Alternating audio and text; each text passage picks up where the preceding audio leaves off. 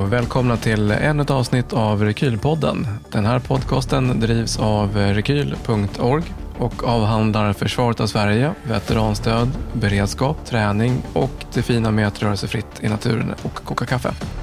Idag har vi med oss en av grundarna av Operation Aid som är läkare till vardags och eh, jag skulle bara vilja säga ett stort tack för ditt outtröttliga jobb i Ukraina. Varmt välkommen Ellie Reynolds. Tack så hemskt mycket. Vi har ju hört av ganska länge och vi har samarbetat ett tag nu här. Och jag tycker bara att er organisation Operation Aid, den är helt fantastisk och det är ni jobb som ni gör.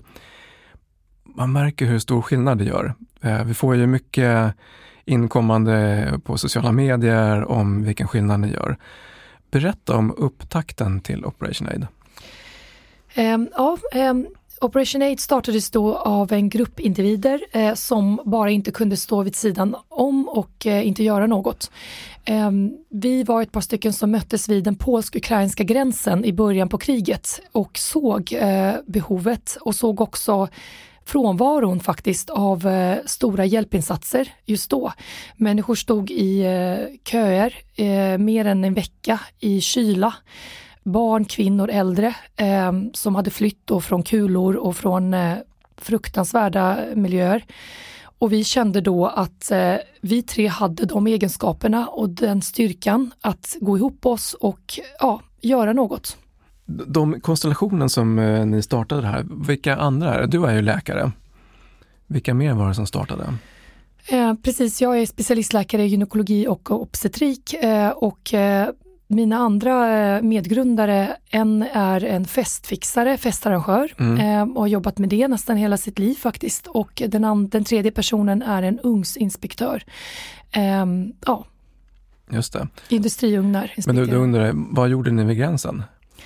Eh, vi åkte ner för att se på hjälpbehovet helt enkelt. Ah, det började med att han som då var festarrangör, Johan Petré, mm. Åkte ner med en stor last med förnödenheter till mm. eh, Ukraina och hamnade då i en polsk stad där det var väldigt många flyktingar. Men sen eh, när jag fick kontakt med honom och åkte ner dit för att hjälpa till så eh, bestämde vi oss för att åka ner till gränsen och mm. se hur det såg ut. Just det. Detta var i början på kriget. Ja. Och vad var behoven då? Då var behoven absolut mest akuta. Mat, vatten, hygien, värme, eh, varma sovsäckar, eh, alltså kläder, eh, lakan. Bara ha en axel att luta sig mot. Mm. Det var människor i chock som kom över gränsen och de kom i miljontals liksom som vi, som de flesta vet. Just det.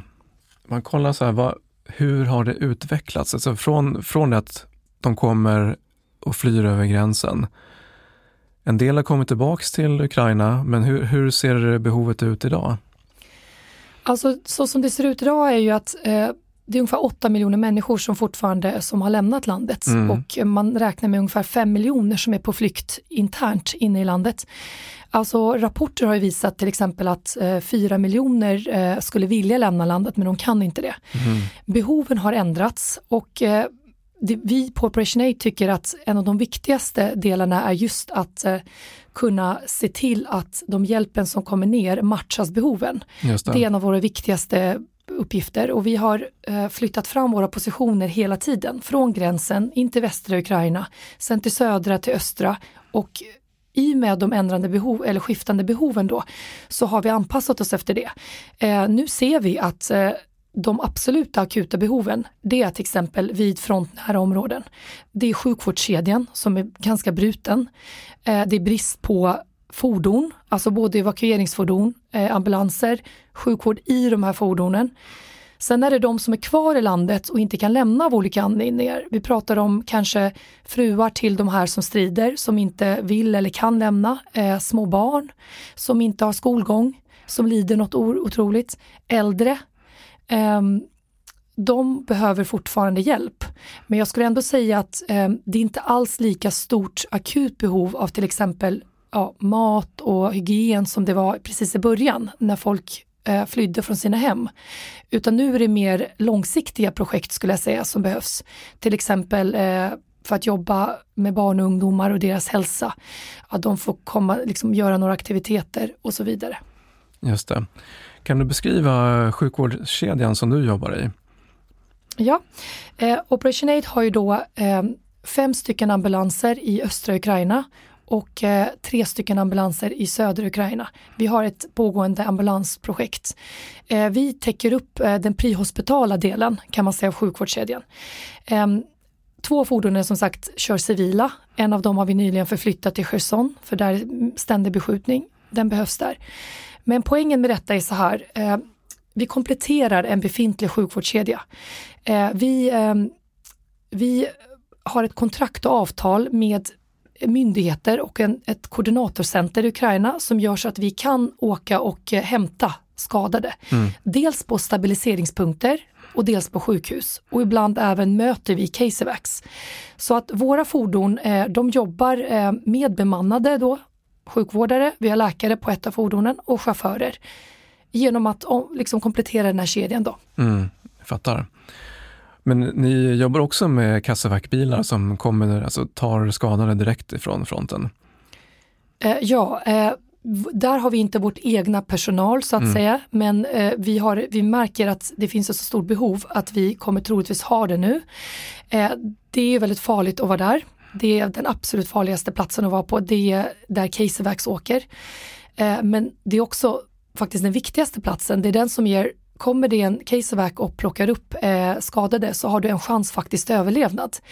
Eh, så att just nu har vi två stycken fordon. Ett fordon eh, köpte vi för ett par månader sedan och ett fordon köpte vi tillsammans med Rekyl eh, nu. Och eh, de kommer gå då från från evakueringspunkt, alltså linje 0, till stabiliseringspunkter. De flesta av våra fordon kommer möta upp de här Just det alltså vår personal kommer möta upp de här antingen på en, en gul zon då, mm. lite säkrare zon, eller på en stabiliseringspunkt. Eh, och för att ta de här patienterna vidare. Just det. Kan du beskriva en eh, stabiliseringspunkt? Det låter ju stabilt, men det är inte så stabilt kanske? Det är inte alls stabilt, och, eh, men stabiliseringspunkter är så nödvändiga och livsavgörande idag vid frontnära områden. Utan dem så då kommer så många fler att dö. Eh, stabiliseringspunkter är, kan vara allt från en, en, en liten stuga till en lite mer avancerad eh, klinikbyggnad. De är oftast på eh, platser som man inte vet var, för de är eh, mål för, rys för ryska militären. Och en stabiliseringspunkt skulle jag beskriva som en blandning mellan eh, krigs, akut krigssjukvård och, och ett traumasjukvård. Just. Eh, på en stabiliseringspunkt så eh, arbetar det ja, läkare, sjuksköterskor, anestesiologer, det är viktigt med just narkospersonal. Mm. Eh, och deras mål är att stoppa akuta blödningar, stabilisera patienten för att ta den vidare i evakueringskedjan till nästa nivå. På, på de här punkterna så kommer det in överlag majoriteten kraftiga eh, allvarliga skador av artilleri, splitterskador, mycket hjärnskakningar mm. och brännskador. Och de som kommer in där är ju precis de som har fått skadan bara någon 45 minuter sedan när Just de har det. kört liksom i ilfart. Ja. Så att eh, det, är, det, är, ja, det som behövs på en sån här punkt kan man säga är akut sjukvårdsutrustning, eh, portabla ultraljudsmaskiner, eh, faktiskt en portabel eh, röntgenmaskin, eh, förbrukningsmaterial, eh, olika intravenösa vätskor, och tryckförband och blodstoppande förband bland annat. Men föreställ er liksom en, en akutvårdsmottagning men med väldigt eller högt inflöde och väldigt svårt skadade patienter. Mm, jag fattar. Ja. Hur ser utrustningsbehovet ut på de här ställena? Är det så att de har de det de behöver eller är det så att det är konstant brist? Eller hur, hur, hur ser det ut? Det varierar från stabiliseringspunkt till stabiliseringspunkt skulle jag säga, men överlag eh, enorma brister. Mm. Från, från det vi hör, eh, från våra kontakter och från den långa erfarenhet vi har från Ukraina är att mycket av den utrustningen på de här stabiliseringspunkterna är från alltså volontärer, privata initiativ som oss. Mm. Eh, kommer vi inte in med dem, den här utrustningen så har de inte det.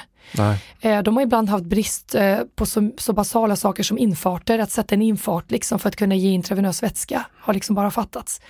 Eh, det är, ja, hur ska jag säga, de tar det de har. Och eh, det är inte väl eh, utrustat som till exempel på ett större sjukhus i Kiev. Mm. Absolut inte. Just det. Och man skulle kunna tänka sig det är dit utrustningen, det är där faktiskt utrustningen behövs. Mm.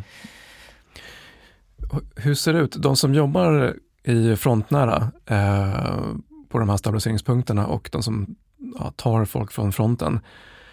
Är det en mix av eh, alltså förs försvarets egna resurser och frivilliga eller hur ser det ut? Vilka organisationer jobbar där? Du tänker på stabiliseringspunkterna? Ja, Ja. stabiliseringspunkterna och fram till dem. Fram till dem, alltså fram till dem är det ju militären oftast. Mm, Det, för att komma in i de här områdena måste man ju vara det. mm, Ehm, sen har vissa blivit insläppta på grund av olika avtal, men mest är det skulle jag säga militära paramedics. det. Alltså det, de har ju en basal sjukvårdsutbildning, Mm. men det är det. Det är inte sjuksköterskor eller liksom läkare. Sen på stabiliseringspunkterna så arbetar det, eh, där måste det finnas eh, alltså kunnig kirurgisk personal framför allt. För där utför de ibland amputationer på 30 minuter. mm, Ehm, där ska det finnas liksom narkospersonal, man ska kunna stabilisera patienten, eh, intubera. Det, är liksom, där ska, det måste finnas kunnig sjukvårdspersonal där. Eh, och det gör det, men och varifrån de kommer, det det är människor som har blivit anställda från andra sjukhus som har då gått med på att vara på en sån riskfylld plats. Ibland är det utländska eh, läkare också, har jag varit med om att de är där. Men det som man har sett ändå är att det är inte, det är inte jättemånga som vill vara på de här platserna. Det är farligt och de har brist. mm, Och de jobbar förstår. 24 timmars skift, de sover där, de äter där, mm. de är jättebelastade. Och frågan är hur länge de orkar. Nej, precis.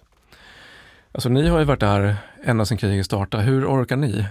Vem, vem tar hand om er? Eh, ja du, eh, det är en bra fråga. Eh, jag skulle säga att eh, vi, det som driver oss alltså mycket är ju att vi, vi ser att vi gör en jätteskillnad och att vi verkligen behövs. Och så har vi en otrolig, otrolig gemenskap i den truppen vi har och de människorna som ingår i vårt, eh, vårt gäng så att säga, vår, vår, de som vi jobbar med, det är folk som man kanske träffar en gång i livet. Det är Mm. verkligen, verkligen fina människor och då, vi jobbar nu tillsammans med dem så länge så att vi stöttar varandra och vi när vi inte jobbar, när vi är lediga så kan vi skratta och gråta ihop för att vi vet också att livet är väldigt kort. Och för de som är där också, de vet aldrig när livet tar slut. Mm. Eh, så att eh, så länge de inte ger upp så ger inte vi upp, skulle jag säga. Ja, men precis, för det är en enorm risk också att åka dit. Alltså ni, det är ju inte någon dans på rosor utan det är hög risk. Eh, Det är en hög risk att åka dit, eh, absolut. Och vi har, men vi har, vi har nog mer lokalt kännedom i landet nu för att kunna jobba effektivt och strategiskt och säkert. Vi har Mm. varit där väldigt länge. Det måste man, kunna måste man vara för att kunna svara på den frågan som jag gör. Ehm, vi har våra säkerhetsrutiner. De som är i landet såklart, det är därför vi har valt nu att jobba med nästan endast ukrainska anställda. Förut hade vi väldigt många svenska volontärer. Mm. Men vi har förstått att eh, det är en säkerhetsrisk liksom, att ha det och dessutom är det svårt att jobba i ett land där man inte kan språket Mm. och inte känner till eh, vad, ja, helt enkelt landet eh, så bra som ukrainarna själva gör. Ehm, vi håller oss, eh, som sagt, jag själv när jag åker ner håller mig såklart så, till så säkra områden jag kan, men ibland så åker jag på uppdrag just för att, som du frågade mig tidigare, se hur det ser ut inne på en stabiliseringspunkt för att kunna förstå och veta, kunna Mm. vidare, för, för, ja, vidare ta det till de som kommer kunna ge oss den hjälpen som behövs. Men då gör jag det väldigt korta stunder och vi åker därifrån väldigt snabbt. Eh, men annars absolut, det, är- det är farligt att vara där. Eh, är man på fel tid vid fel plats så kan Mm. det gå riktigt illa. Ja, men exakt.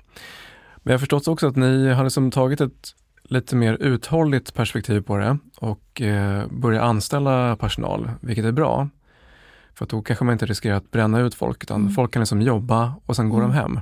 Och så jobbar man, så går man hem. Eh, Och det tänker jag, det är någonting som, som borgar för att man kan vara där ganska länge, för det ser inte ut som att det kommer avta i närtid direkt, tyvärr, utan snarare tvärtom. Eh, och det tänkte jag vi kunde liksom länka till eh, här i show notes, eh, hur man kan stötta er personal till exempel också. Med olika konton och ja, vad, vad kostar det att driva, vilka är det som kör runt i, i ta en kassavakt till exempel? Vi har ju anställt per bil en chaufför Mm. och en sjukvårdare. Det är väldigt basalt. En chaufför får 5 000 kronor i månaden och en sjukvårdare får 10 000 kronor i månaden. Just det, svenska kronor. Svenska kronor. Och att ha den här ambulansen då i drift eh, och då kör de hela dagarna med den kostar ungefär mellan 5 000 till 10 000 i månaden. Mm. Så om vi lägger oss på ungefär 25 000 så kan man hålla en ambulans i drift. Och som sagt, ibland kör den ja, 10 till 15 personer, ibland fler per Mm. dag. Alltså den gör en jätteskillnad. Mm. Så att liksom för den summan så gör man verkligen en jättestor skillnad för människor. Nej, För de här två senaste Cassafack-bilarna som de köpte in, där, de tar ju ganska mycket folk, vilket är bra. Så man liksom, får en effektivitet i att skyffla folk ifrån fronten och till stabiliseringspunkten till exempel. Absolut, och den Kejsarbacken är ju till för det. Mm. Det är till för det absolut akuta första omhändertagandet. Man gör inte ens en triagering på de personer som Mm. man tar utan eh, det toniket som ska på avsnörande förbandet, tryckförband, in i fordon så många som möjligt, tar dem till en stabiliseringspunkt. Så att där gör man en jätteskillnad med liksom ett fordon. Verkligen. Ja, men vi skickar lite länkar till er och sen så, så folk kan se och så lite eh, länk till er eh, sajt också så folk kan se vad ni gör för någonting. Eh, och även till så, era sociala medier ska vi såklart länka till. Eh, men hur, hur många svenskar är det som jobbar? Du kan ju, du kan ju ryska och, ukrainska väl? Ja. Ja, hur kommer det sig? Eh, Jag har ju en bakgrund med föräldrar som eh, kom till Sverige från Ryssland på 70-talet. Ah, okej. Eh, Så att jag är född i Sverige Mm. och så, men och jag började liksom jag började ju prata svenska till mina föräldrar när jag började skolan och Mm. höll på att glömma språket. Men de fortsatte och liksom var ja, konsekventa och bara körde på och pratade ryska till mig. Så jag kan språket på grund av det. Just det. Sen var inte mitt, min ryska jättebra liksom, när jag var kanske tonåren. Men jag har eh, med tiden sett att det, ja, den ger mig väldigt mycket att kunna ett helt språk, nytt, ett, ett till språk. Så jag har eh, ja, men läst mycket böcker, umgåtts med rysktalande människor och så. Och ukrainskan är väldigt lik ryskan. Och i början eh, av kriget när jag kom ner så, eh, så, så förstod jag kanske 50% av ukrainskan, men nu med tiden så har det blivit mer och mer. Nu förstår jag nästan allt Mm. och kan även prata tillbaka mycket. Just det. Eh, och ehm, eh, ja, som sagt, det, det som är intressant att veta också att i södra delarna av Ukraina och östra pratar ju många ryska som sitt första språk. Mm. Och nu har de börjat gå över till ukrainskan, men det är Mm. inte den som de har läst i skolan på. Liksom. Det har varit ryska faktiskt som de har gjort. Mm. Men man märker nu liksom att folk mer och mer går över till ukrainskan, med all, det förstår man varför. Ja, men precis. Ja, men det där måste underlätta tänker jag. Underlättar så mycket. Ja. Jag är liksom länken mellan vårt team där nere Mm. till eh, vårt svenska team här Mm. eh, för att kunna, och det är också i och med att jag har ändå den slaviska kulturen och bakgrunden så förstår jag deras mentalitet Mm. och jag kan liksom vara Um, som ett exempel nu, då, här, jag, på min senaste resa i Ukraina så blev jag sjuk. Eh, jag fick en förkylning liksom i en vecka. Och eh, en av våra anställda då, hans pappa skulle behandla mig för de har en helt annan behandlingsstrategi i mediciner så jag har slutat, liksom, slutat gå i konflikt med dem om det. Då skulle han smörja in mig med vodka, både benen och rygg och bröstkorg och han sa så bäddar jag ner dig och så blir du frisk på några timmar, jag lovar. Ja, Eh, och när det inte fungerade så började han med ättika. Ja. Då skulle man bada i ättika just det. och sådär. Så att man får, det gjorde jag liksom, så det, det, man får anpassa sig. Men, men det är liksom intressant många, för mig. hur många steg i skalan var det? Vad kom efter ättika? Ja, du, det, det, vågar, det vågar inte jag prova på. Då började jag liksom med mina traditionella teer och honung och liksom paracetamol och liksom allt så. Jag körde på den förkylningskuren Ja. som jag är van vid. Ja. Men du, alltså du har ju en karriär som läkare i Sverige och så gör du det här också, för du är nere väldigt mycket. Hur får du ihop allting? Ja du, ehm, jag... ehm, ja, alltså dels så är jag en väldigt organiserad person. Jag tror det handlar om eh, dels min utbildning som läkare. Jag är Mm. van att jobba strukturerat liksom med rutiner. Eh, och sen så är jag van att hålla många bollar i luften. Jag har jobbat på cirkus när jag var yngre. Ja, därför. Jag, hade min, jag åkte på cirkusturné så jag är, jag är van vid det. Nej, men jag, jag känner att jag har på något sätt lyckats balansera det men det har varit perioder då det har varit oerhört tufft och det Mm. handlar mest om egentligen familjen. Mm, Att kunna det. få in dem i den här ekvationen. Mm. För att jag har tre barn som är på liksom fyra, sex, åtta år Och när min son eh, liksom säger till mig att men mamma, du är inte min kompis längre och du, på den här resan så vet jag att du kommer mm. inte tillbaka. Mm, då gör det väldigt, ja, liksom, då, då, är det tufft att höra det från sina barn. Liksom. Mm. Ja. ja, men det är en, jag förstår, en stor uppoffring såklart. Men eh, också stor skillnad som du gör där på plats. Hur, alltså när ni är nere, hur bor ni egentligen? Så här? Har, har ni fasta ställen som ni hänger på eller är det, får ni liksom byta boende ofta? Eh, när, vi hade, när vi tidigare hade svenska volontärer, eh, då hade vi eh, volontärboenden mm. liksom, som vi hyrde för dem. Då. Men nu som sagt har vi gått ner till att ha nästan enbart ukrainska anställda. Mm. Och då eh, är det så att de har sina egna boenden och hem, nästan alla. När jag åker ner och när eh, ja, min ned, medgrundare Johan åker ner och så har vi lite andra som kör ner ambulanser och sådär då bor de oftast hos, våra, eh, hos några i vårt team. Och i sommar när vi hade lite fler personer som åkte ner så hade vi, då hyrde vi liksom ett hus. Mm.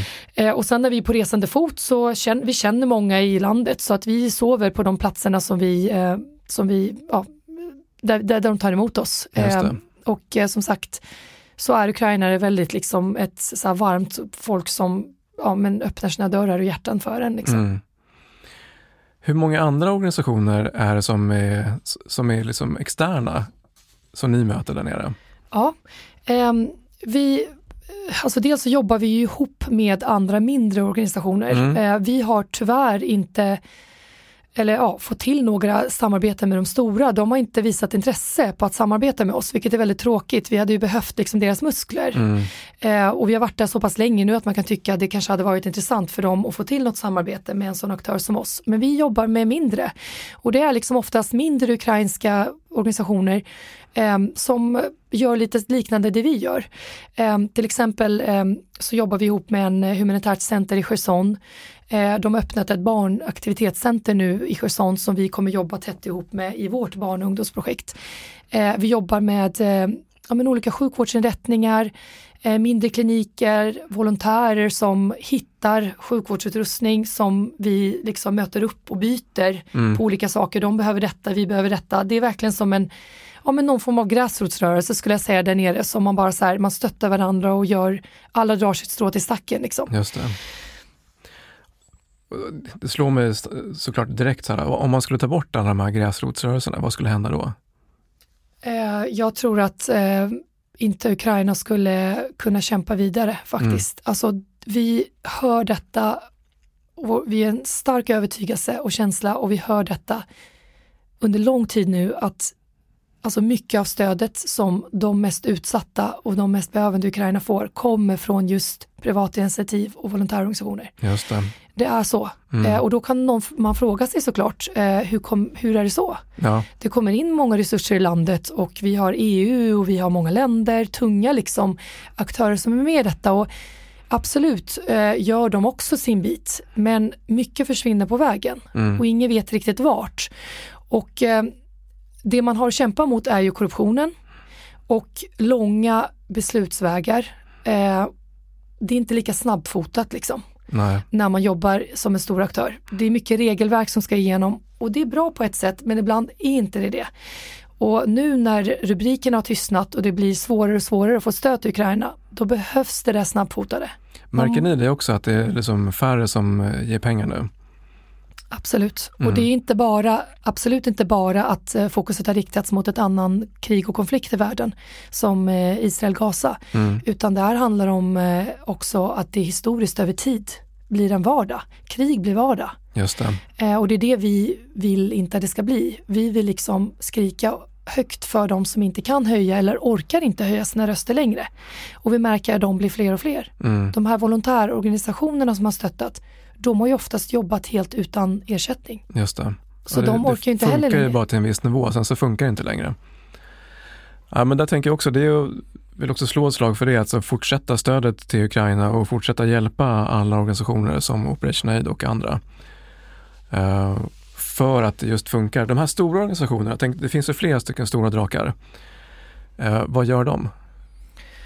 Eh, ja, alltså de, eh, de, de, de, har ju sina humanitära projekt mm. eh, runt om i världen. Det är inte bara Ukraina de oftast fokuserar på heller, de flesta stora.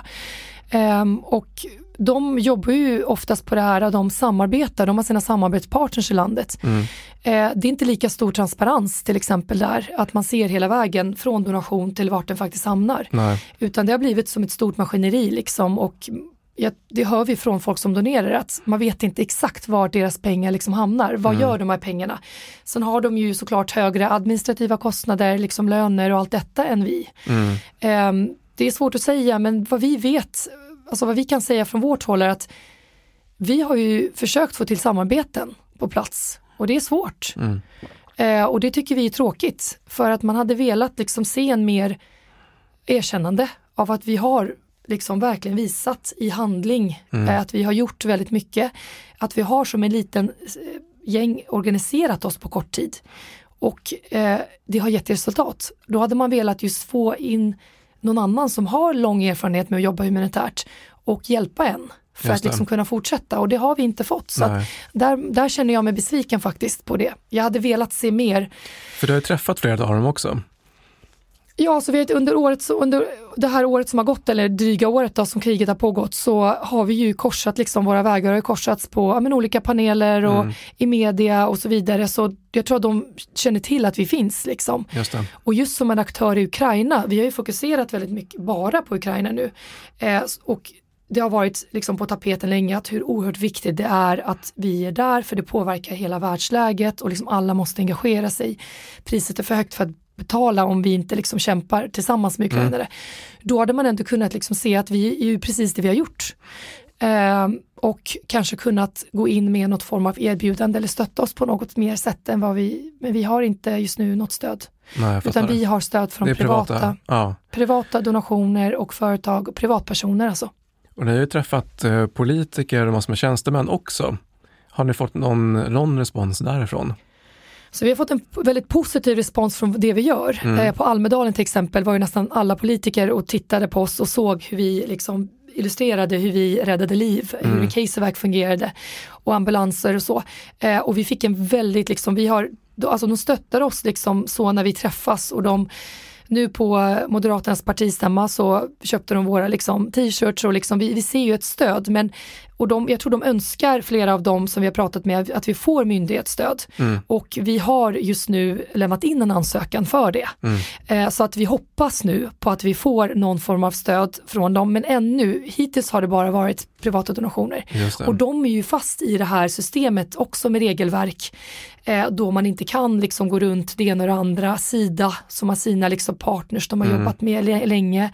Eh, alltså pengar som går in dit och bara därifrån kan de få komma ut till de andra. Det, det, det är ett liksom jätte, hur ska uråldrigt, ska jag säga stenålderssystem Ja, men som, tänker- jag, som behöver ses över. Ja, verkligen. Så det, nu har man haft jättelång tid på sig att kunna vara flexibel. Och man behöver nog vara flexibel. Visst, eh, regler är bra, men också man måste kunna som få effekt av pengarna och kunna se att här finns det goda möjligheter att kunna gå runt regler för att kunna lösa ut problem på riktigt. Absolut är det så. Ja. Ja. Har ni kollat på någon form av statsbidrag och sådär? Kan ni, är, det en, är det Sida som är den vägen? Alltså det vi har gjort nu är att vi har kollat på utrikesdepartementet, UD, och Mm. de har vissa medel. Eh, det är ju också Sida-kopplat, det är Mm. myndighetsmedel och då har, vi, då har vi sökt medel från eh, dem för vårt barn och ungdomsprojekt Mm. för krigsdrabbade barn. Eh, så att vi, och det är liksom, vi letar ju med lykta liksom, hur Mm. ska vi, för vi behöver långsiktigt stöd. Ska Mm. vi överleva så måste det komma in stöd och det finns pengar och stöd. För det gäller nu för liksom hela väst att stå, eh, stå emot, framförallt nu i vintern, men jag, ser, jag ser horisonten ganska långt fram tyvärr. Eh, så det är lång tid kvar. Och ju, ju mer man kan sätta in för att kunna hjälpa Ukraina på kort tid, desto bättre. Det bästa vore att kunna lösa ut allting på alltså en, massiv insats. Och kunna Och, lösa ut det. Håller helt med för att de människor vi möter, alltså det är brutna människor. Mm, Alltså det är eh, våra sjukvårdare till exempel, de är utmattade, alltså deras ögon är liksom hårda matta, Mm. de är helt slut. De ser människor utan ben, mm, utan armar, alltså utan ansikten. De ser jättesvårt skadade människor och de har gjort det länge, Mm. de är slitna. En till vinter är på väg.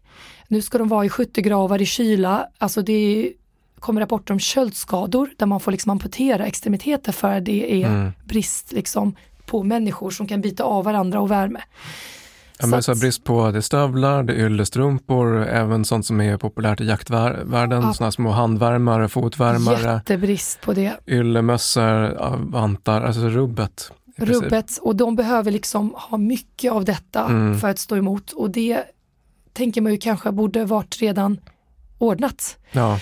Så, från myndighetshåll. Mm. Men eh, alltså tyvärr, det är inte det. Utan det, behovet är stort och desto längre fronten man kommer, desto dystrare ser det ut. Mm. Är man i västra Ukraina, i Lviv och Kiev, ja men då är det nästan som att det är inget krig. Där åker det fordon, jeepar, eh, alltså som skulle kunna användas till casewax. Mm. Överallt, folk sitter ute på restauranger, li, sjuder av liv. Och så desto längre ut mot fronten, när du kommer till Kramatorsk, Chasiv Siversk, det är hårdare förhållanden, traumatiserade människor. Mm. Alltså en helt annan verklighet. Liksom, helt annan. Är det så att det här skaver mellan västra och östra Ukraina? Vår starka känsla är att missnöjet växer mer och mer i landet. Mm. Och det här är en av orsakerna, ja. De eh, som har stridit och fått komma tillbaka några dagar till exempel till sin hemstad Kiev och se det här. Mm. Alltså de klarar knappt att se det. Nej. Det gör ont i deras, liksom, att, att vissa, ja, helt ärligt sagt så är det faktiskt att vissa gör pengar på kriget till och med. Mm. Det är så, I en, i en plats, också i ett land som vi vet där korruption råder, så blir det alltid så att vissa kommer tjäna på det. Och det är klart att för någon som har förlorat sina vänner, eh, stridit, kanske själv blivit skadad, eh, har inte sett sin familj på liksom mer än ett år, se det här, att vissa bara ja men de kommer undan från att liksom vara med och bidra. Det mm. gör ju jätteont och man blir väldigt arg. Ja. Och samtidigt så är det också det här med att kriget pågår, eh, inte jättemycket sker. Alltså vi vet liksom att de kan strida om ett trapphus i en månad. Mm. Eh, någon kilometer tas och tillbaka och det dör väldigt många. Så de väntar på att nu måste något ske. Som du sa tidigare, liksom att antingen kommer enorma resurser nu så det här kan få ett avslut. Eller så kommer missnöjet bara växa och växa. Just det. Vad är det ni möter när ni kommer fram till, ja men säg befriade områden? Alltså Ukraina är idag eh, världens mest minerade land. Mm. Alltså 30% av Ukrainas yta är ju, är ju minerat. Eh, de har gått förbi Syrien och Afghanistan nu. Eh, och det där märker man, eh, det är det första man möter, det är minor överallt. Pri, prifrontala byar, alltså tidigare ockuperade områden vid fronten. Eh, vi hör fasansfulla historier från folk som har trampat på minor. Minskador är riktigt, riktigt läskiga. Det är liksom, de sliter av, eh, ibland en fot men ibland ett helt ben. Ibland bara sprängs du i bitar av den här minan. Eh, vi var i en prifrontal by nyligen i södra Ukraina, eh, nära Cherson. Och eh, där bor det fortfarande väldigt många människor i den här byn, 600 personer. Där den byn var ockuperad av ryssarna. Eh, Novogrigorivka heter den. Och där eh, så bodde fortfarande många barn och två barn gavs ut på fältet och skulle leka och de trampade på en mina. Mm. Eh, och eh, ena sprängdes ju så pass mycket att han var bortom räddning, alltså både armar och eh, hans eh, buk, allting bara var helt liksom sönderslitet. Den andra pojken sprang, alltså de var 12 och 14 år, den andra 12 eh, pojken sprang en kilometer med stora skador till byn för att hämta hjälp. Mm. Och sen kom ju då ambulansen och han ligger eh, fortfarande nu, sist jag hörde på, alltså sövd på intensiven, han ligger i koma. Mm. Eh, för att han eh, eh har pådragit sig så stora skador. Bland annat har han förlorat synen liksom, och extremiteter och så. Ja, det är Ja, det är hemskt verkligen. Och de är ju det lömska med miner att du måste liksom leta efter dem i tiotals år eh, efteråt. Ja. Ibland så kommer du aldrig hitta dem heller. Mm. De kommer de, ligga generationer framåt och de kan ju också, de är ju fortfarande aktiva. Ja, så. precis. Uh, och, alltså mängden mineringar som är i östra Ukraina verkar vara brutal. Alltså den, jag hörde någon som var på ett område där det var fem miner per kvadratmeter. Mm. Och att det är mixat med personminer och stridsvagnsminer och så vidare. Så ser det ut. Ja, ja det är hemskt. Men har ni, eh, eh, har ni avlastning för sådana grejer själv, själva? Eh, Alltså för uh, vårt jobb där nere så är det bara vi. Vi mm. är ju mm. som sagt 14 anställda i Ukraina och vi är ungefär 10 stycken i Sverige. Mm. Uh, och vi, många är volontärer också så de är inte alltid, det är folk som frivilligt gör en liten bit liksom, de hjälper till med något. Så att vi behöver såklart hjälp. främst behöver vi ju donationer för att vi ska kunna fortsätta och mm. utföra de projekt som vi har åtagit oss. Men absolut så, för att kunna hålla behöver vi även komma in fler människor sen i organisationen med kompetens liksom, som kan bidra med något för att vi ska kunna fortsätta och liksom utvecklas. Ja. Vad är det ni behöver här från Sverige? Alltså från Sverige just nu så vad vi behöver allra mest är som sagt verkligen donationer för att kunna driva vidare våra projekt. Mm. Det är mm. liksom det första, för vi har jättefin personal i Ukraina. Vi har väldigt fina projekt här, men vi behöver för att de ska fortsätta kunna gå. Eh, sen är det fordon.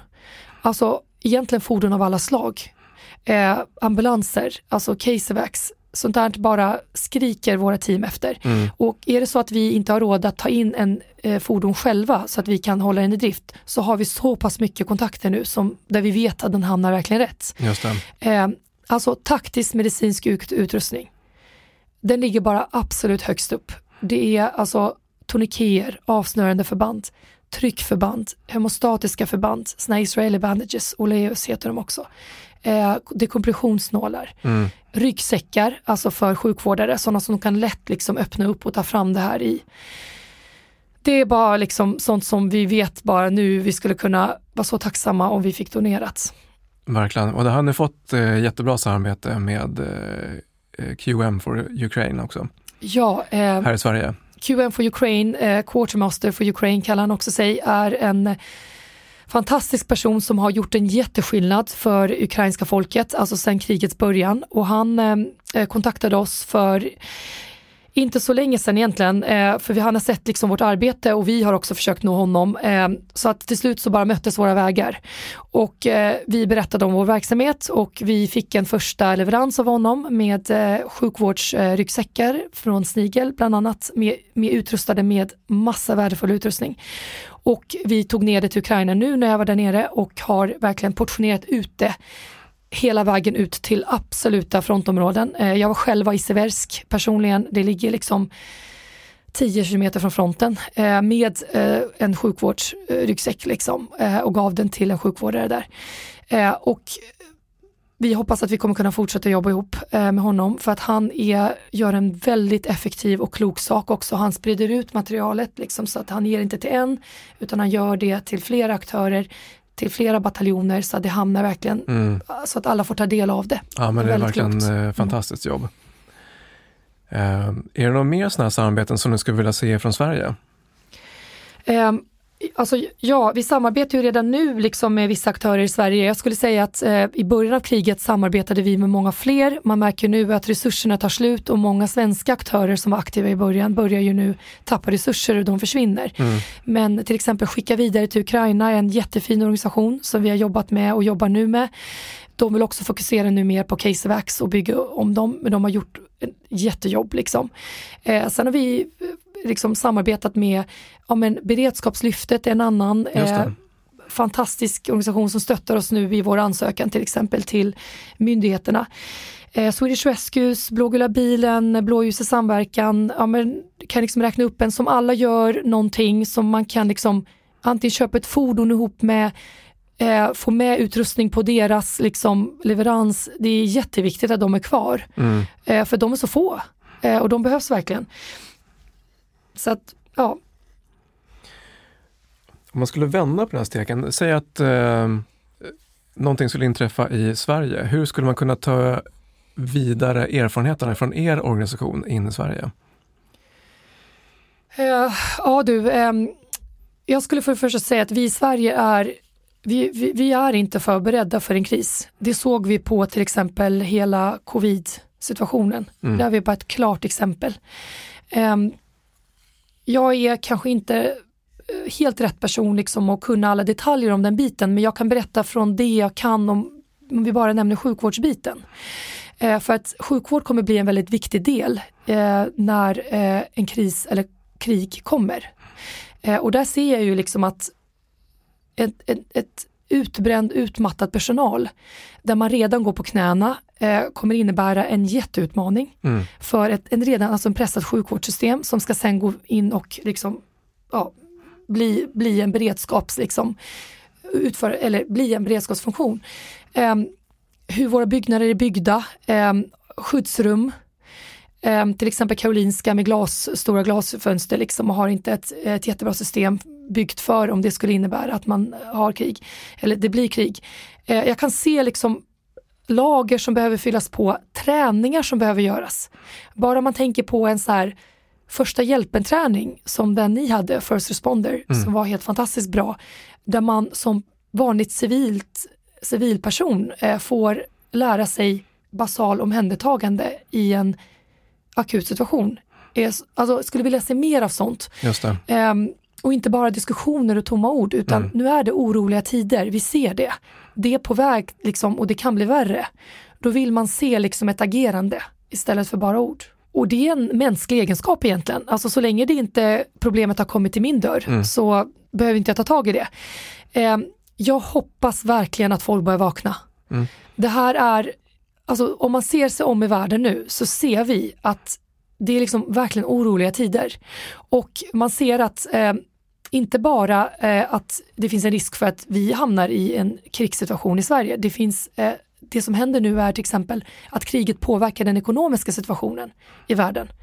Eh, att man märker liksom att priserna stiger på spannmål, på mat, liksom, om börsen sjunker. Alltså man märker liksom att det blir en orolig tid som i sin tid kan leda till ett ömtåligare, alltså ett mer sårbart samhälle eh, med människor som då eh, börjar ge sig på varandra, det börjar bli liksom konflikter och så vidare.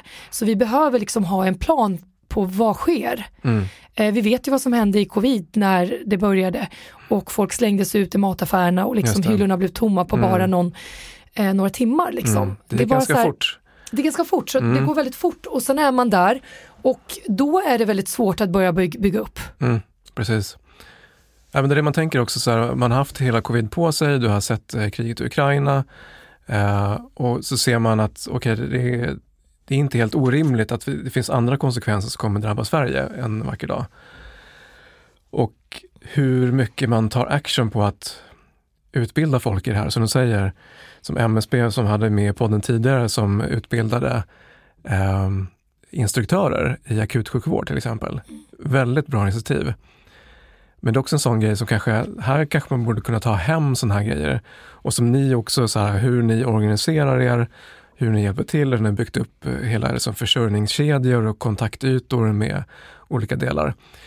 Här är en sån del som man tänker så om man, om man nu har, känner sig att man har en viss beredskap som individ, eh, så finns det alla möjligheter att kunna titta utanför sin egen beredskap och sin egen beredskapslåda och så vidare och se hur kan man interagera och börja förebygga saker i samhället redan nu. Sen titta utanför sin bubbla. Och lite grann som börja tänka på, som ni har gjort, eh, finns det behov som vi kan lösa, då kan vi liksom börja dra i det nu. Så man inte väntar tills det har skitit sig helt så att säga. Håller helt med. En sista fråga här nu då. När slutar Rysslands imperialistkrig, tror du? Um, det är en svår fråga uh, du ställer. Um, jag tänker att uh, de, så länge de har resurser och så länge de har um, folk så kommer de inte sluta. Mm. Uh, däremot så tänker jag att beslutet så som jag tänker och även ja, mitt team och de vi pratar med faktiskt många, tänker att eh, om inte någonting drastiskt sker och Ukraina får enorma resurser så kommer de inte vinna det här kriget utan då kommer det hänga på ett Rysslands beslut. Mm. Att när de känner att deras resurser har gått ner eller de tycker att nej men nu är det nog, eh, då, kommer, då kommer kriget ta slut. Det börjar bli liksom den, den diskussionerna som börjar gå nu i landet. Mm. Sen finns det en risk för inbördes, alltså inbördeskonflikter i Ukraina. Desto längre det här pågår blir det mer och mer risk för ett missnöje mm, mot sittande liksom, myndigheter och sådär. Mm. Så att det där kan också göra en, en, att det blir väldigt turbulent. Men det är svårt att säga. Eh, det, jag tänker verkligen att antingen så går en större aktör in och världen gör mer för att sätta stopp för det här på något sätt och det är som sagt eh, mer resurser men se till att de hamnar rätt. Mm. Att det blir en verklig skillnad. Eh, kanske liksom sker det någonting då. Men, men annars så är det, annars så är det, ja, det, det, det här kriget kan pågå också väldigt, väldigt länge. Ja, och ju längre det pågår desto mer kommer det kosta. Det, jag tror det rimligtvis kostar det mindre att sätta in en rejäl eh, insats på en gång som kostar en slant än att dra ut på det. För som du säger, det kommer, eh, effekterna blir högre eh, räntor, högre inflation och högre mm. matpriser mm. och allting blir dyrare och folk får det liksom allmänt sämre under lång tid. Och som sagt så är redan kostnaderna för att bygga upp Ukraina mm. enorma. Alltså infrastrukturen som är förstörd är bara liksom, ja men det är miljarder mm. dollar. Och eh, för att inte prata om alla de människor som kommer dö, eh, som har dött redan, som har skadats, eh, som behöver vård i många, många år framåt. Eh, det är ju en jättekostnad och utmaning för framtiden. Ja, och den alla växer som är växer. traumatiserade från kriget också. Mm. Det kommer vara enormt stort vårdbehov ja. på den också. Ja, jag vet att du är på språng här Ellie, så jag ska inte hålla dig för länge i, i studion. Ja, men stort tack för det jobb som du gör och det som du och dina kollegor gör där nere. Det är fantastiskt och eh, som sagt för alla länkar kommer skickas i show notes här. Ja, Jon, eh, och jag vill bara säga att det jobbet vi gör, det är väldigt tungt, men för oss är valet enkelt. Mm. Vi kommer fortsätta stå sida vid sida med våra medmänniskor så länge det krävs. Ehm, så att jag är så tacksam för att jag fick vara med här och ehm, ja, nu springer jag vidare. Ja, stort tack Ellie. Tack. Och så en liten heads-up på vad som händer här på Rekyl. Vi har ju, som ni säkert har sett, eh, släppt vår islandströja som är stickad i Spanien, 100% ull. Eh, otroligt varmt plagg, eh, perfekt inför julen och inför vintern. Vi börjar få slut på några storlekar så vi ska se vad vi kan göra för att fylla på. Sen så vad som kommer härnäst då, så har vi First Responder den 25 november, som är en lördag.